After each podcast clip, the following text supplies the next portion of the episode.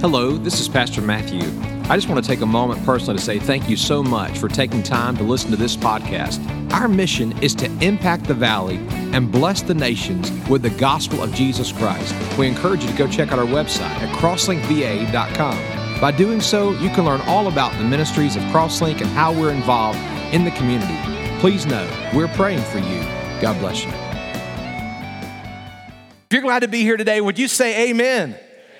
Amen. I am thrilled that you're here. And I want to ask if you would to take your Bibles with me this morning and open them to 1 John chapter 2 for this morning's message and for our time together today. 1 John chapter 2.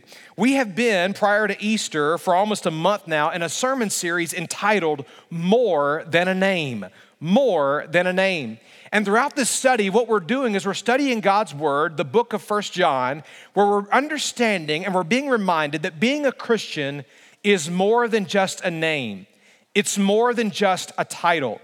We live in a country today that was founded as a Christian nation upon Christian values, and for that reason, there are many people in our country today that would say, Yes, I am indeed a Christian. In fact, 65% of the population in America today self identify as saying, Yes, I am a Christian. If you look in the valley, in this area, the Shenandoah Valley, Rockingham County, Augusta County, this area of Virginia, you would find an even higher percentage of people that would say, Yes, I am indeed a Christian. And we do that for many reasons.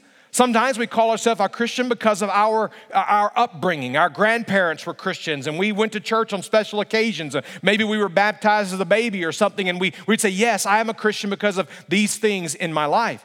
Sometimes we say we're Christians because, frankly, we have a lot of good family values. And certainly in the context of our culture, we'd say, well, you know, we've got a, a, good work ethic and we care about our family. And there's even, in the context of the South, even, there's this kind of like this moral code of things that are right and that are wrong. And, and so, for all those reasons, even politically sometimes that we're conservative, some of us would look and say, yes, I am a Christian. But I want to remind us today that being a Christian is far more than just a name. In fact, the word Christian means belonging to, relating to, or resembling Christ. Belonging to, relating to, or resembling Christ. In other words, the name Christian has nothing to do with the culture that you grew up in. It has nothing to do with the moral code that you might have in your life. It has nothing to do with your grandfather's faith or, faith or even your political leanings. No, the fact is that being a Christian is all about whether you belong to Jesus, are in relationship with Jesus, and resemble Jesus to the world around you. It's interesting to note that in the Bible, in the book of Acts, the very first time that we see the name Christian used, it was not used by a Christian at all. In fact, the title Christian did not even, it was not originated within the church. The word Christian happened in Antioch when the unbelieving world was looking at those who were following Jesus. They were looking at those who professed to believe in Jesus. And as the watching world saw their love for one another, saw the way they served one another, saw the way they studied God's word, as the watching world saw this group of individuals who were once living one way and now they believed in Jesus and they're living a totally different way, when they saw the radical change that Jesus Christ brought to their life, they looked at them and said, Surely they are Christians. They belong to Jesus. They're in relationship with Jesus. They even resemble him to the world around us. So, the question I'm asking you today really is this not simply do you call yourself a Christian, but really the question is are you a follower of Jesus? Are you following Jesus and living for Him to the extent that the watching world can look at you and say, they're in relationship with Jesus, they belong to Jesus, and they look like Jesus in the world today? Well, to help us kind of understand and to really identify in our life whether or not we're truly a follower of Jesus, I want to ask you a very simple question. Now, remember, here in the book of First John, John has been asking us a series of questions. They're kind of like a series of exams or tests. I realize, students, Sunday's probably your day off, but there's a little test that we're going to have here today because John's asking us a question to examine in our life. Now, it's a simple question, but the answer is profound because your answer to this question will largely and likely reveal where you stand in your relationship with God. Here's the question pretty simple. It's a popular question of a song Who do you love? Who do you love? Now, I'm not asking you what the name of your spouse is. I'm not asking you the name of your significant other.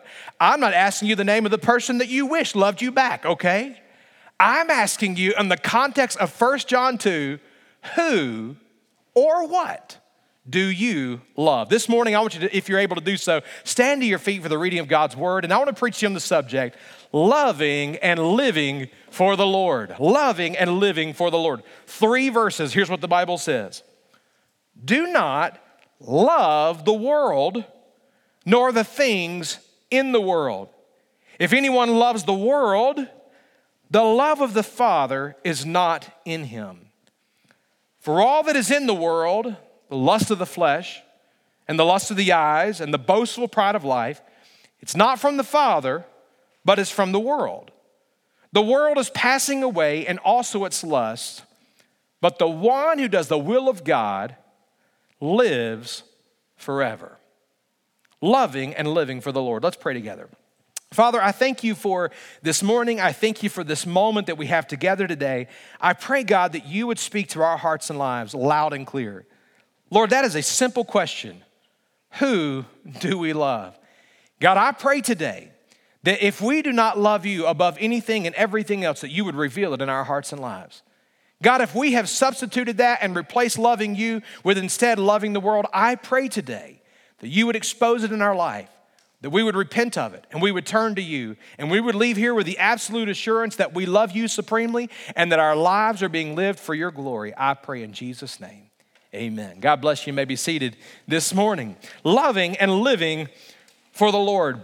You know, as we open this passage of scripture today, it is very simple and yet it's very loud and clear that John is giving us a direct contrast between loving the world or loving the Lord, living for the world or living for the Lord.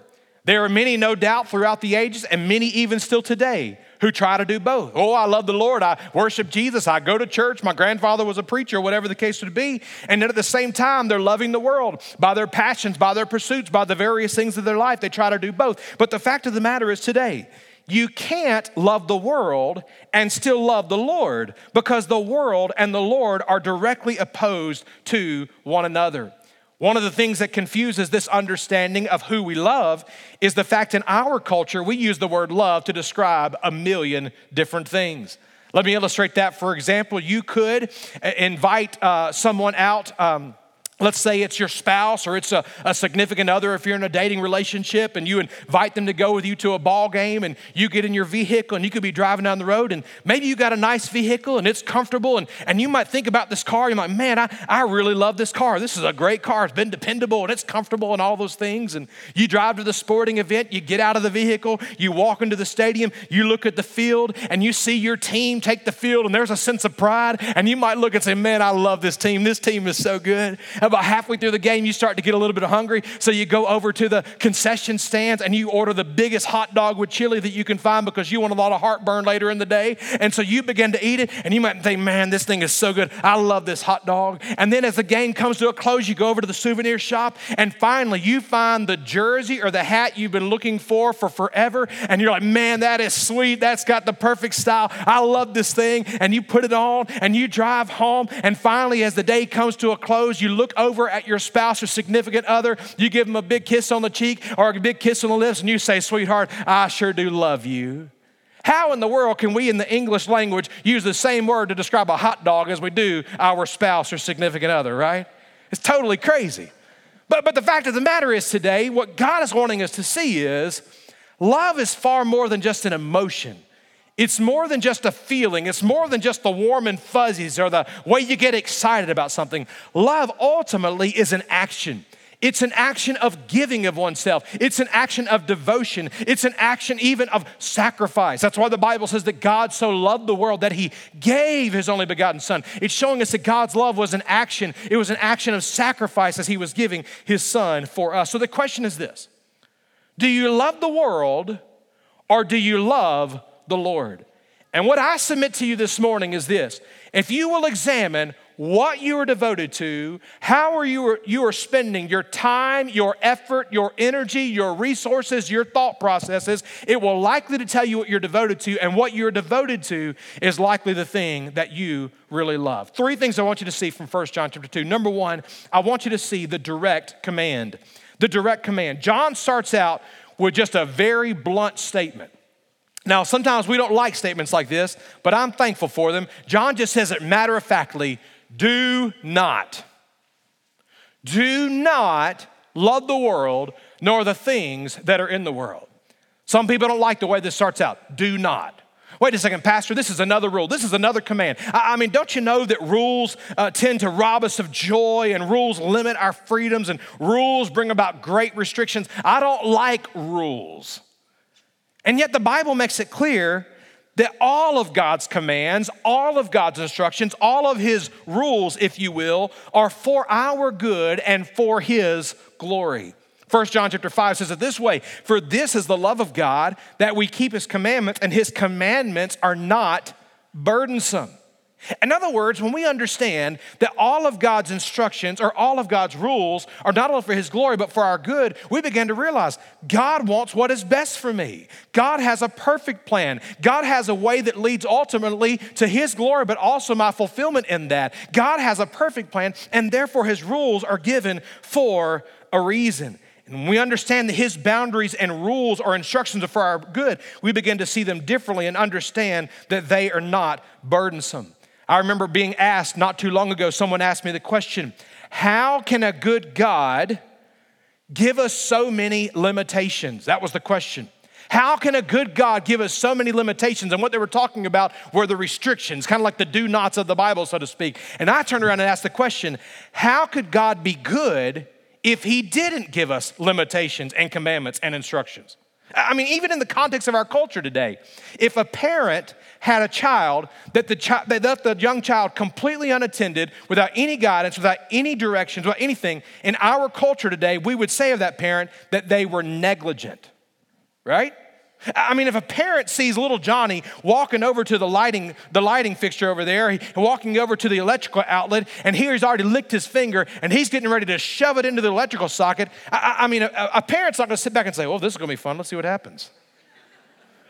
Now, some of you would, depending on the child. But anyway, I mean, like, no, no, no. You'd be like, Johnny, no, no, don't do that. And, and there might even be discipline or consequences in that situation. The fact is, is that a parent who's responsible, who's actually parenting because they love the child and they want what's best for the child, they're going to give some guidance and directions and even instructions to help along the way. I remember when I was a child, I, you know, I was a child, and as a child, you're not thinking about dangers around you. You don't, you don't know that the electrical outlet is bad until you experience it, right? I mean, there's certain things you don't know. And I remember being a child and living in a neighborhood, and there were some, some kids across the street from me that were a little bit older, and they had a basketball goal, and I love sports, and I, I must have been five or six. And I remember one day my mom was pregnant, and I remember going to the sidewalk and looking across, and my mom knew me. She knew my nature. She knew that I was mischievous, and I know it's hard to believe, but I was extremely extremely strong willed. And I remember my mom saying to me loud and clear, like, don't you cross that street. Don't cross that street. We lived on a road where people would move pretty quickly, you know, and, but, but, but don't you cross that street. And so I was like, yes, ma'am, yes, ma'am. I had an appearance of being obedient. But I remember as a kid processing, my mama can't catch up with me. So, as soon as my mother, who was pregnant with my little sister at the time, as soon as she just turned even an angle, just a slight thing where her face was away from me, I jetted off as fast as my legs could take me. And I do not know still to this day if she had a cape or not, but somehow or another, she beat me to the neighbor's house and beat me all the way back. But anyway, I mean, Wonder Woman, it was amazing, right? Because she hated me. No, because she loved me and she wanted what was best for me. And she was teaching me, and to be clear, she didn't beat me, okay? I mean,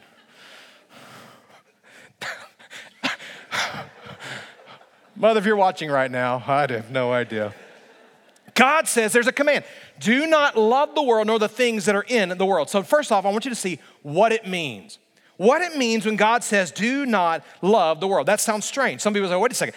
That's confusing, Pastor. God says, don't love the world. And at the same time, in John 3 16, it says that God so loved the world that he gave his only begotten Son. So, what does that mean?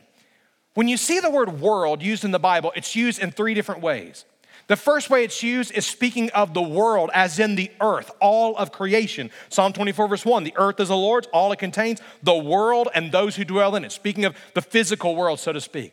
Secondly, when the word world is used, it's used to refer to the world as in humanity, all mankind.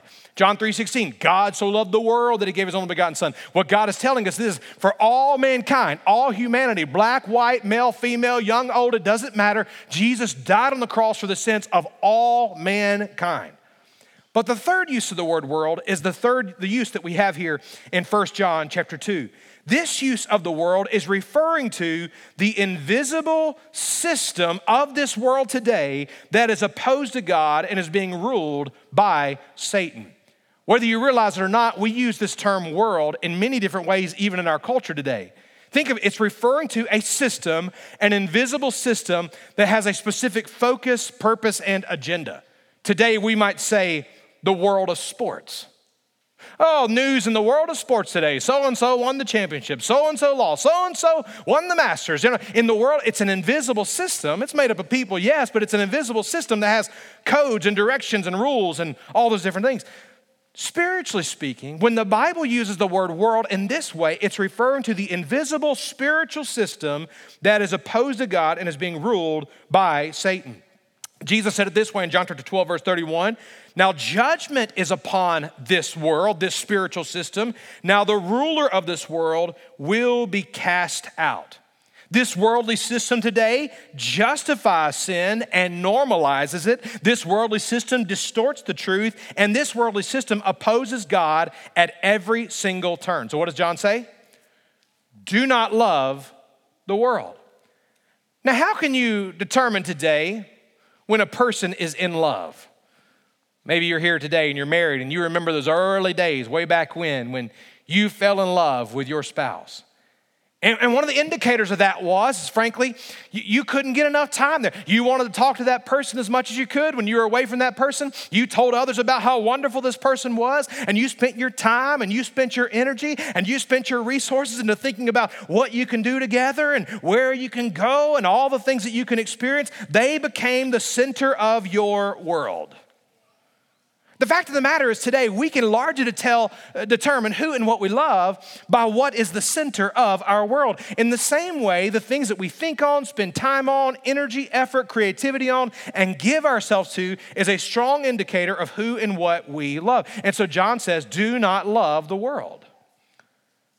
Now, now many people, instead of loving the Lord Jesus Christ above anything and everything else, they instead live a life of loving the world. Some say, oh, I would never love the world. I would never love a system that opposes God and does all these different things. But the fact of the matter is, when you study the New Testament, it's loud and clear that loving the world does not happen in one instant, it is a gradual process of decline. James chapter 4, verse 4 tells us that it starts with friendship with the world. Here's what it says Do you not know that friendship with the world is hostility towards God? Therefore, whoever wishes to be a friend of the world makes himself an enemy of God. James chapter 1, verse 27 says, Listen, when you become a friend of the world, this system that opposes God, that condones and normalizes sin, that rejects Jesus as the Savior of the world, that says, Hey, it's your life. You can live it how you want. Do whatever you want to. After all, just do it. You are your own boss. You are your own God. You can do whatever you want. If, if the fact of the matter is, when you become a friend with that system, the Bible says in James chapter 1, verse 27, that it will stain us. We will be stained by the world. In other words, it will leave its mark on us. When we become a friend of the world, we begin to bring in compromises into our life. Well, I don't really need to be with God's people in worship today. There's, there's, something, there's something else I can do.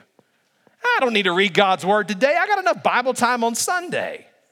I don't need to really talk to God right now. I mean, I can just go talk to a counselor or something right now instead.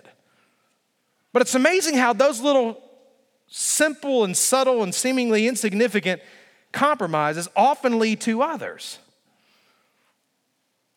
We begin to justify things that we know are wrong. Or we draw lines of, okay, well, I know this is a sin, but let me get as close as I can over here before I, I cross the line. I mean, I, I, know sex outside of the context of marriage is a sin against God, but you know, let me, let me just, you know, just one foot over here is not that big of a deal. Well, I, I mean, I, I, know drunkenness is a sin and God's opposed to it, but you know, I hold my alcohol pretty well, and so what's another? Not that big of a deal. And what happens in those moments is we begin to compromise and to compromise and to compromise. Why? Because we are showing signs that we are a friend of the world, that we are being stained by the world, and ultimately leads us to a place of loving the world. But, but he goes on a little further. Do not love the world, nor the things in the world. Now, now to, be under, to be clear, John's not talking here about the beauty of God's creation. He's not talking here about relationships. But he's talking about the things in the world, frankly, that vie for our attention and vie for our passion and vie for our energies and vie for our time. Those things that constantly are warring at us to distract us from the things of God in our life. He's talking about the stuff that gets our attention. One of the wonderful blessings, and we, have many wonderful blessings living here in America, but there are some challenges to that. Because in living in America that has been, frankly, so very blessed, it can be very easy to have a lot of stuff. Or even to see all the images of all the stuff that if we just get this, life's gonna be grand. If we just get this, all of life's problems are gonna go away. If we just have this experience, then I'm gonna be fulfilled to my heart's content. We might, may not say that we love them, but by our actions, our energy, our time, our focus, our resources given, we show who and what we truly love. In our culture today, no doubt, possessions and gadgets, lands, houses, hobbies, vehicles, sports, all of it, apart from the eternal value of relationship that's established through those avenues, none of those things ultimately matter, and yet they take so much of our time and our attention. So maybe there's another way of asking that question. Here it is Is there anything in your life that you would be angry or grieved over if it was taken away? Is there anything in your life that you would be angry or grieved over if it was taken away? What about your phone? your car? Your house? I mean, you'd just be furious of it. I mean, it would challenge you, it would frustrate you, you would be enraged. The fact of the matter is today, if there are things in your life that have a higher priority than your relationship with God. There are things that you, you pursue, you spend so much time and energy more so than do your relationship with God. The Bible's showing you there are some things that you love above the Lord. And the God's word says, do not love the world and don't even love the things of the world. Many people ultimately will miss heaven because they love the world and not the Lord.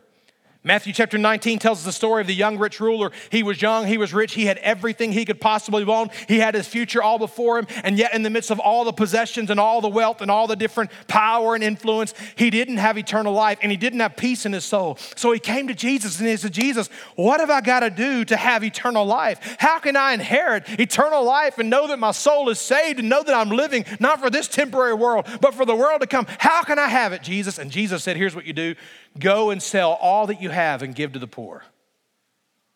Now, was Jesus teaching, go make a bunch of sacrifices and that'll earn God's favor? No.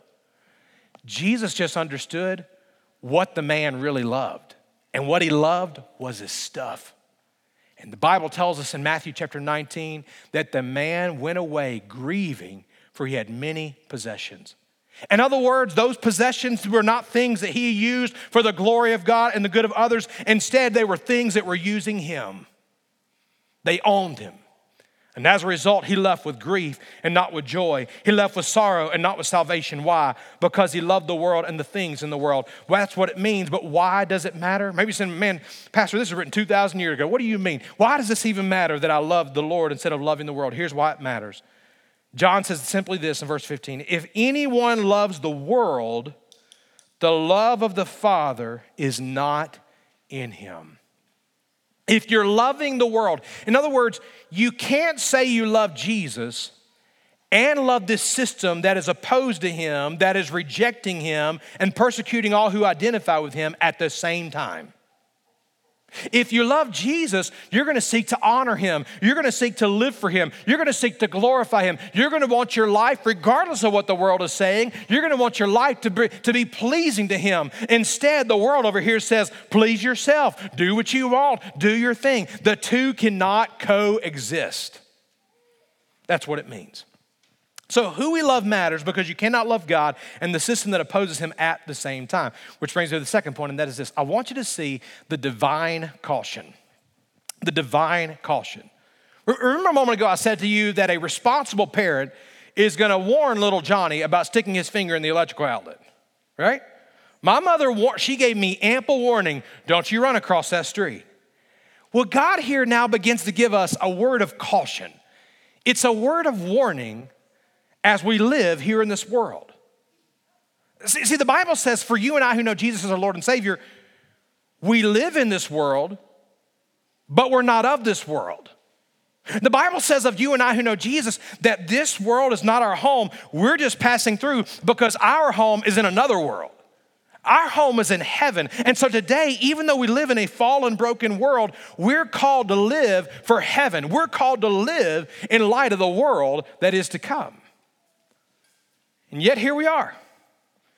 Go read John chapter 17 this week and learn about Jesus, how he prayed for us and our response and how we live in this world. Because we do live in a fallen world. We see the pressures all around us. We see the images all around us. We face the temptations all around us.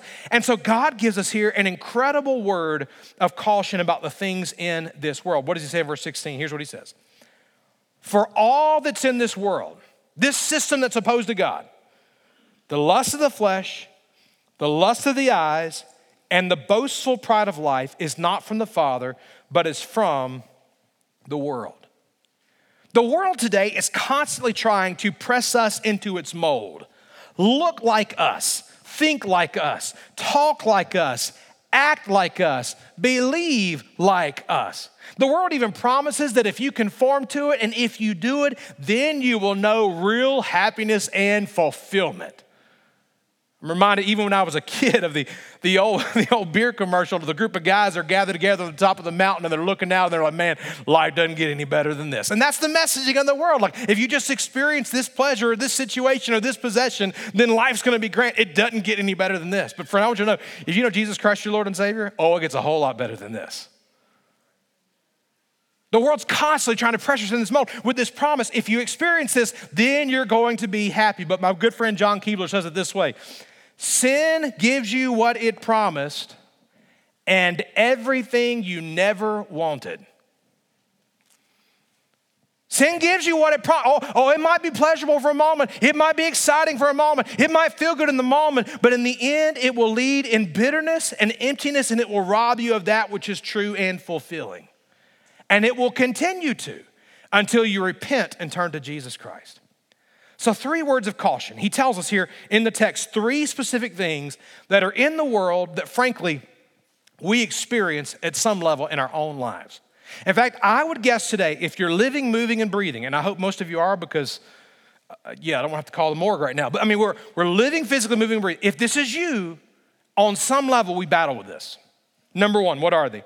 The lust of the flesh. He says it loud and clear, verse 16 all that's in the world, the lust of the flesh. It's not from the Father, but it's from the world. The flesh is referring to our basic human nature when we don't know Jesus.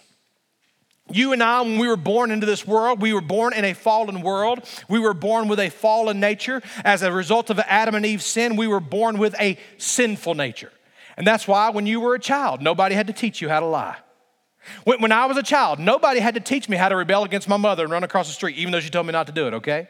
Like that was all me. That was my, my little selfish, sinful human nature. So that's how we were born into this world.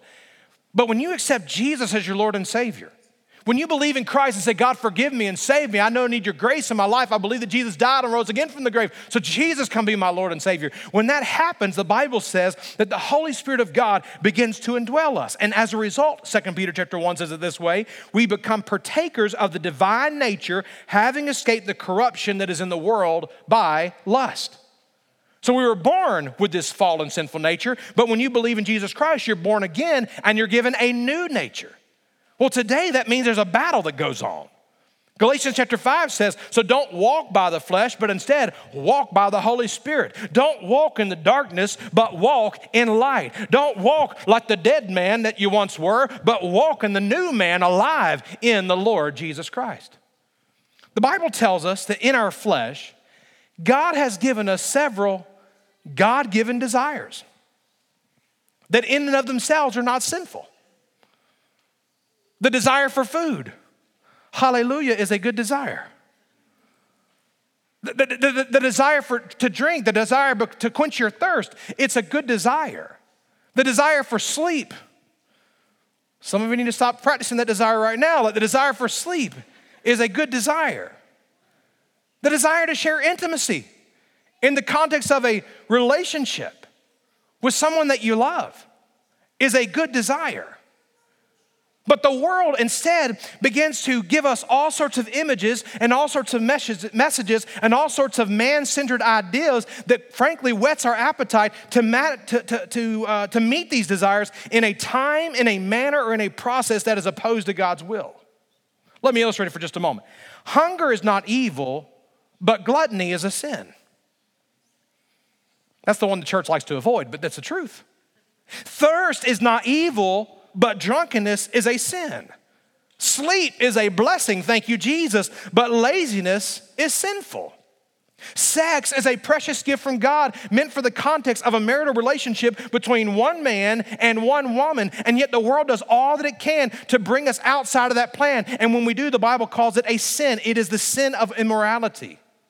In other words, the world appeals to the normal appetites and tempts us to satisfy them in ways that are contrary to God and His Word.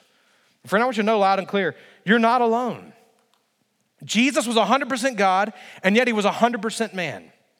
Isn't it interesting that in Matthew chapter 5, as Jesus is there in the wilderness, he's been fasting for 40 days, he's hungry, he's weary, he's exhausted, he's worn down, and here comes Satan trying to tempt him. The very first temptation that Satan brought against Jesus was the temptation against his own human desires. Here's what he did He said, Jesus, if you really are the Son of God, why don't you turn these stones to bread so you can have something to eat? You know what he was saying in that moment? Look at you, Jesus. You're claiming to be the Son of God. If God was your father, he'd be taking care of you. He'd know your needs right now. If you really are the Son of God, turn these stones into bread so you can eat and have something to eat. You'd be perfectly justified. Do it. Do it. Go ahead and do it. You'll be fine.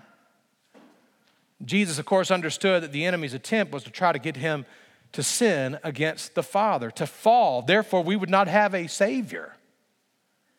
And Jesus quoted the word of God and was victorious in that moment. The simple point I'm saying is this is that the Bible tells us loud and clear that the lust of the flesh is a part of the worldly system, and Satan uses it to basically take these natural desires and to inflame them into lust.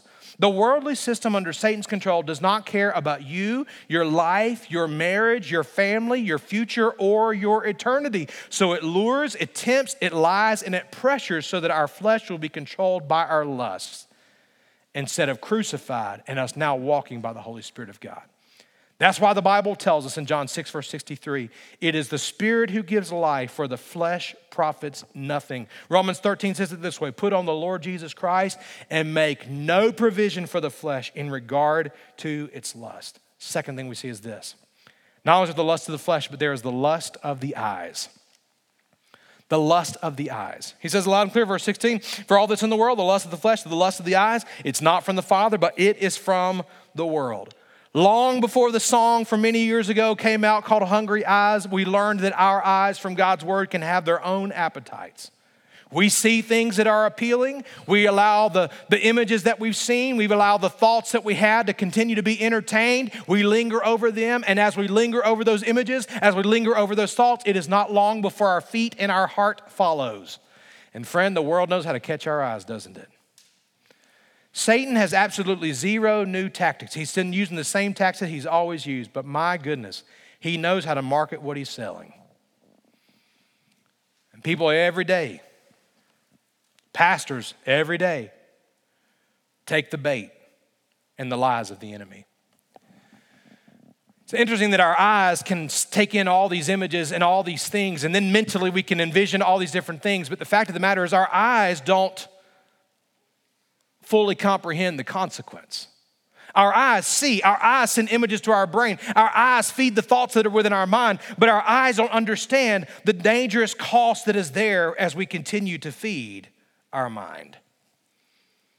There are many ways that the lust of the eyes can influence us, but we must remember that while the eyes see what's appealing on the outside, they don't comprehend the end result. So let me give you three illustrations of ways that the lust of the eyes kind of war against us. And they're biblical illustrations. Number one, think of Proverbs chapter 7 and the way the man saw pleasure.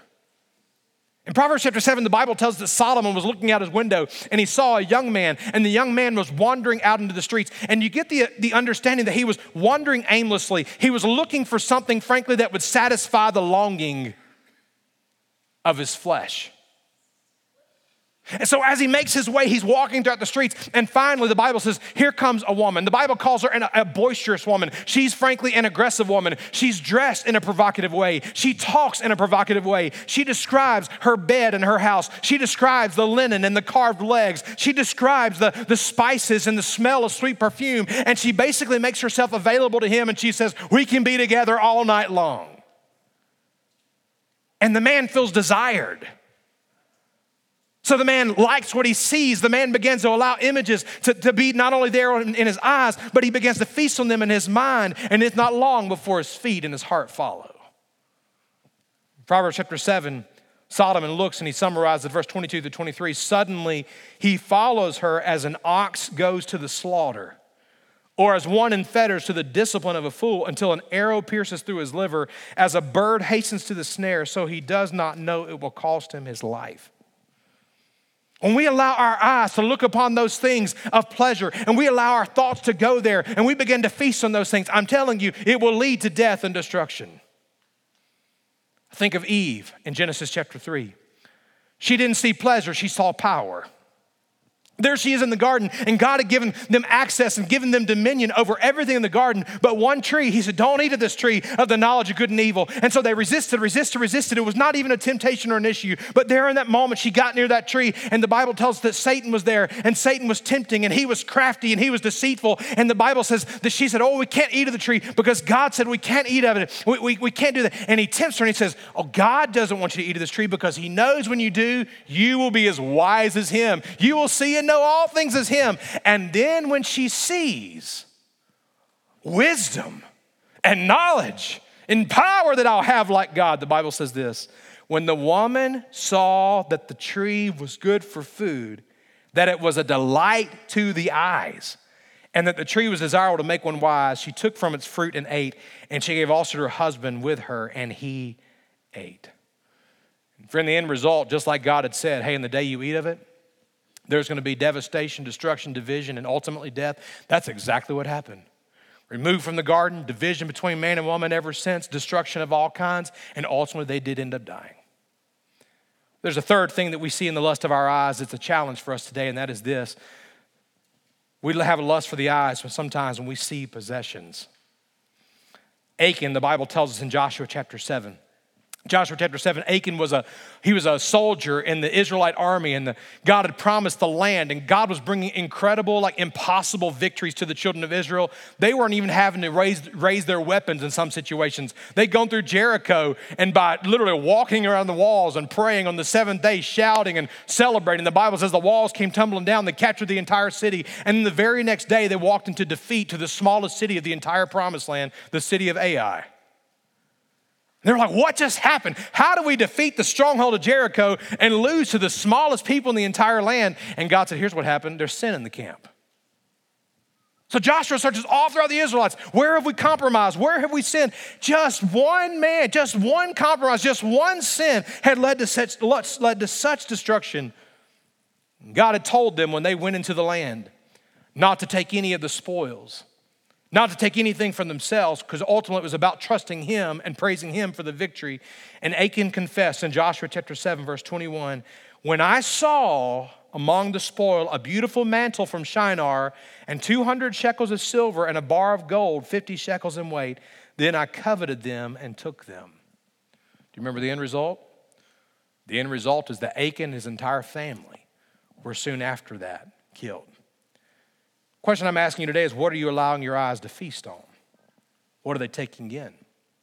The lust of the flesh, the lust of the eyes are not from the Father, but they're from the world. Oh, but Pastor, it's just this situation. Oh, Pastor, it's just on the computer. It's not real. Pastor, it's just, no, no, no. The lust of the flesh, The lust of the eyes are not from the Lord, but they're from the world. And finally, he says the third caution is the boastful pride of life.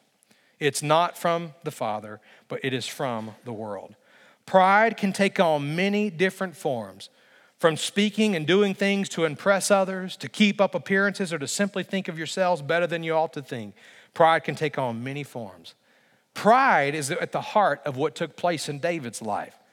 When David was at a time he should have been at war, the Bible tells us we kind of see many of these things all come together at one time as he's on the rooftop and he looks out and he sees a woman bathing. He desires her. He has the lust of the eyes, it feeds the lust of the flesh. And so he calls for her. She comes to him. He lays with her. She gets pregnant. And, and in that moment, you would think when he realizes his sin that he would be grieved, that he would repent of his sin, that he would turn back to God. But instead, he gave to the boastful pride of life. I can cover this up. Nobody will ever know. I can outsmart God. He calls Uriah, Bathsheba's husband, to come into town. He feeds him. He even gets him drunk. Now go home, Uriah. Go be with your wife. He thinks he can cover this whole thing up, that God's not going to expose it, that nobody else will even know. But Uriah was a more noble and more honorable man than King David. Uriah said, No, I can't go be with my wife. My, my men are at war. And so the Bible says that David wrote a letter personally to put Uriah on the front lines of battle. He knew he was sending Uriah to a death trap. Still, after Uriah is killed, David still in his pride thinks, I can cover this up. Nobody will ever know. God will never know. It's all good. And it was until it wasn't. When God sent a prophet by the name of Nathan to go to David and say, David, in essence, you are the man that has sinned against God. The Bible tells us loud and clear in Proverbs chapter 16 the highway of the upright is to depart from evil. He who watches his way preserves his life, but pride goes before destruction and a haughty spirit before stumbling. There's a direct command do not love the world nor the things that are in the world. There is a very clear caution. Here's what's in the world the lust of the flesh the lust of the eyes, and the boastful pride of life. I want you to see finally, in conclusion, the defining choice. If you're still with me, would you say, all right? The defining choice. There's a contrast love the world or love the Lord. But we have a choice to make. Some might say, but Pastor, man, I, I hear this, the, you know, this thing of the lust of the eyes, the lust of the flesh, the boastful pride of life, like, Maybe you're sitting there thinking, man, that's impossible. We're all imperfect people. We're living in a fallen world and we'll never be perfect. Please understand this morning, I am not saying that a believer is perfect and never gives in to the lusts of the world or the lusts of the eyes or the lusts of the flesh. I am not confessing today and saying that a follower of Jesus never has a moment of pride. That's not what I'm saying. Sadly, in more ways than we wish, even a follower of Jesus is impacted by this world, by the images that we see, by the pressures that we sense, by the messages that we hear. But one of the marks of a believer, a follower of Jesus, is this it's not that we're perfect, but when we do sin, when we do stumble, when we do fall, there's conviction, there's brokenness. 1 Corinthians calls it a godly sorrow, and it results in repentance. Be, being a Christian doesn't mean, hey, I believed in Jesus and therefore I'm perfect. I never struggle, struggle with what I've seen. I don't struggle with what I think. I, I never struggle with pride. No, being a Christian means I'm following Jesus, that the Holy Spirit of God is within me. Therefore, when I do see something that's not pleasing to the Lord, when my thoughts do go in a direction that's not pleasing to the Lord, when pride begins to creep in and say, oh man, you did a great job. Look at how you did. Look at how amazing you are. When those moments happen as a believer in Jesus Christ, because my life is lived for Him, my life is lived for His glory, for His honor, because my body is a temple of the Holy Spirit. Instead, there's conviction and there's a godly sorrow that brings me to that place of saying, God, I'm sorry. Please forgive me of my sin. I'm sorry that I turned to that. I'm sorry that I thought that way. I'm sorry that I took the credit. God, please forgive me and cleanse me. I turn from my sin and I turn back to you. 1 John chapter 1 verse 9 was written to the believer, the Christian when it says, if we confess our sins, he's faithful and just to forgive us of our sins and to cleanse us from all unrighteousness. Why would God give that promise to the believer if the believer never sinned? But here's the sign of someone who's not following Jesus. Someone who's maybe even identifying as, oh, I'm a Christian. When they sin, if they're not a follower of Jesus, if they're not living their life to bring glory and honor to Jesus, when they sin, there may be a little conviction, but there's not a brokenness over it. There's not a sorrow. There's certainly not a repentance where they turn from sin and turn to Jesus. In fact, there's usually a justification of it, an excuse of it. I condone it. Well, that's what everybody does. All my buddies are doing it. In fact, the longer they continue to live it out, they begin to realize that sinning is not something that they stumbled into, it's something that in their life they're making ways for. So here's the question who do you love? John brings all this together to an end in verse 17.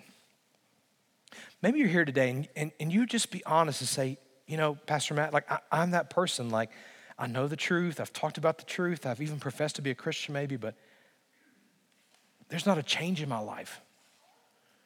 And I remember at times when I would do things that were wrong, like there was conviction and at times there was sorrow, but man, that's been a long time. Like today I just do it and that's, that's just what I do. And, and you're right, I even make excuses at times for it and I'm making ways for it.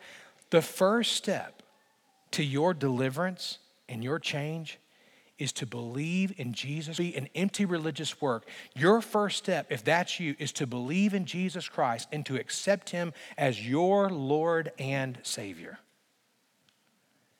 And if you do know Jesus, there's a second step. And that second step is the title of the message Keep on loving and living for Jesus Christ. 1 John chapter 4 verse 4 tells us this. Greater is he who is in you. That's you, follower of Jesus. Greater is he who is in you than he who is in the world. Therefore, Romans chapter 12, listen to this. By the mercies of God, I I beseech you, I urge you by the mercies of God to present your bodies a living and holy sacrifice, acceptable to God, which is your spiritual service of worship. And do not be conformed to this world, but be what? Transformed by the renewing of your mind, so that you may prove what the will of God is, that which is good and acceptable and perfect. Here's the choice. John says it this way in verse 17 The world, you can choose it. You can keep choosing the world, but the world is passing away and also its lust. But there's another choice. But the one who does the will of God lives forever. Friend, I invite you today to love Jesus and live for him above anything and everything else. And frankly, it's the only fitting response when we consider that he first loved us. The question is loud and clear Who do you love? Let's pray together. Father, thank you for this morning, for this time together. Thank you for the ways that you speak to our hearts and lives.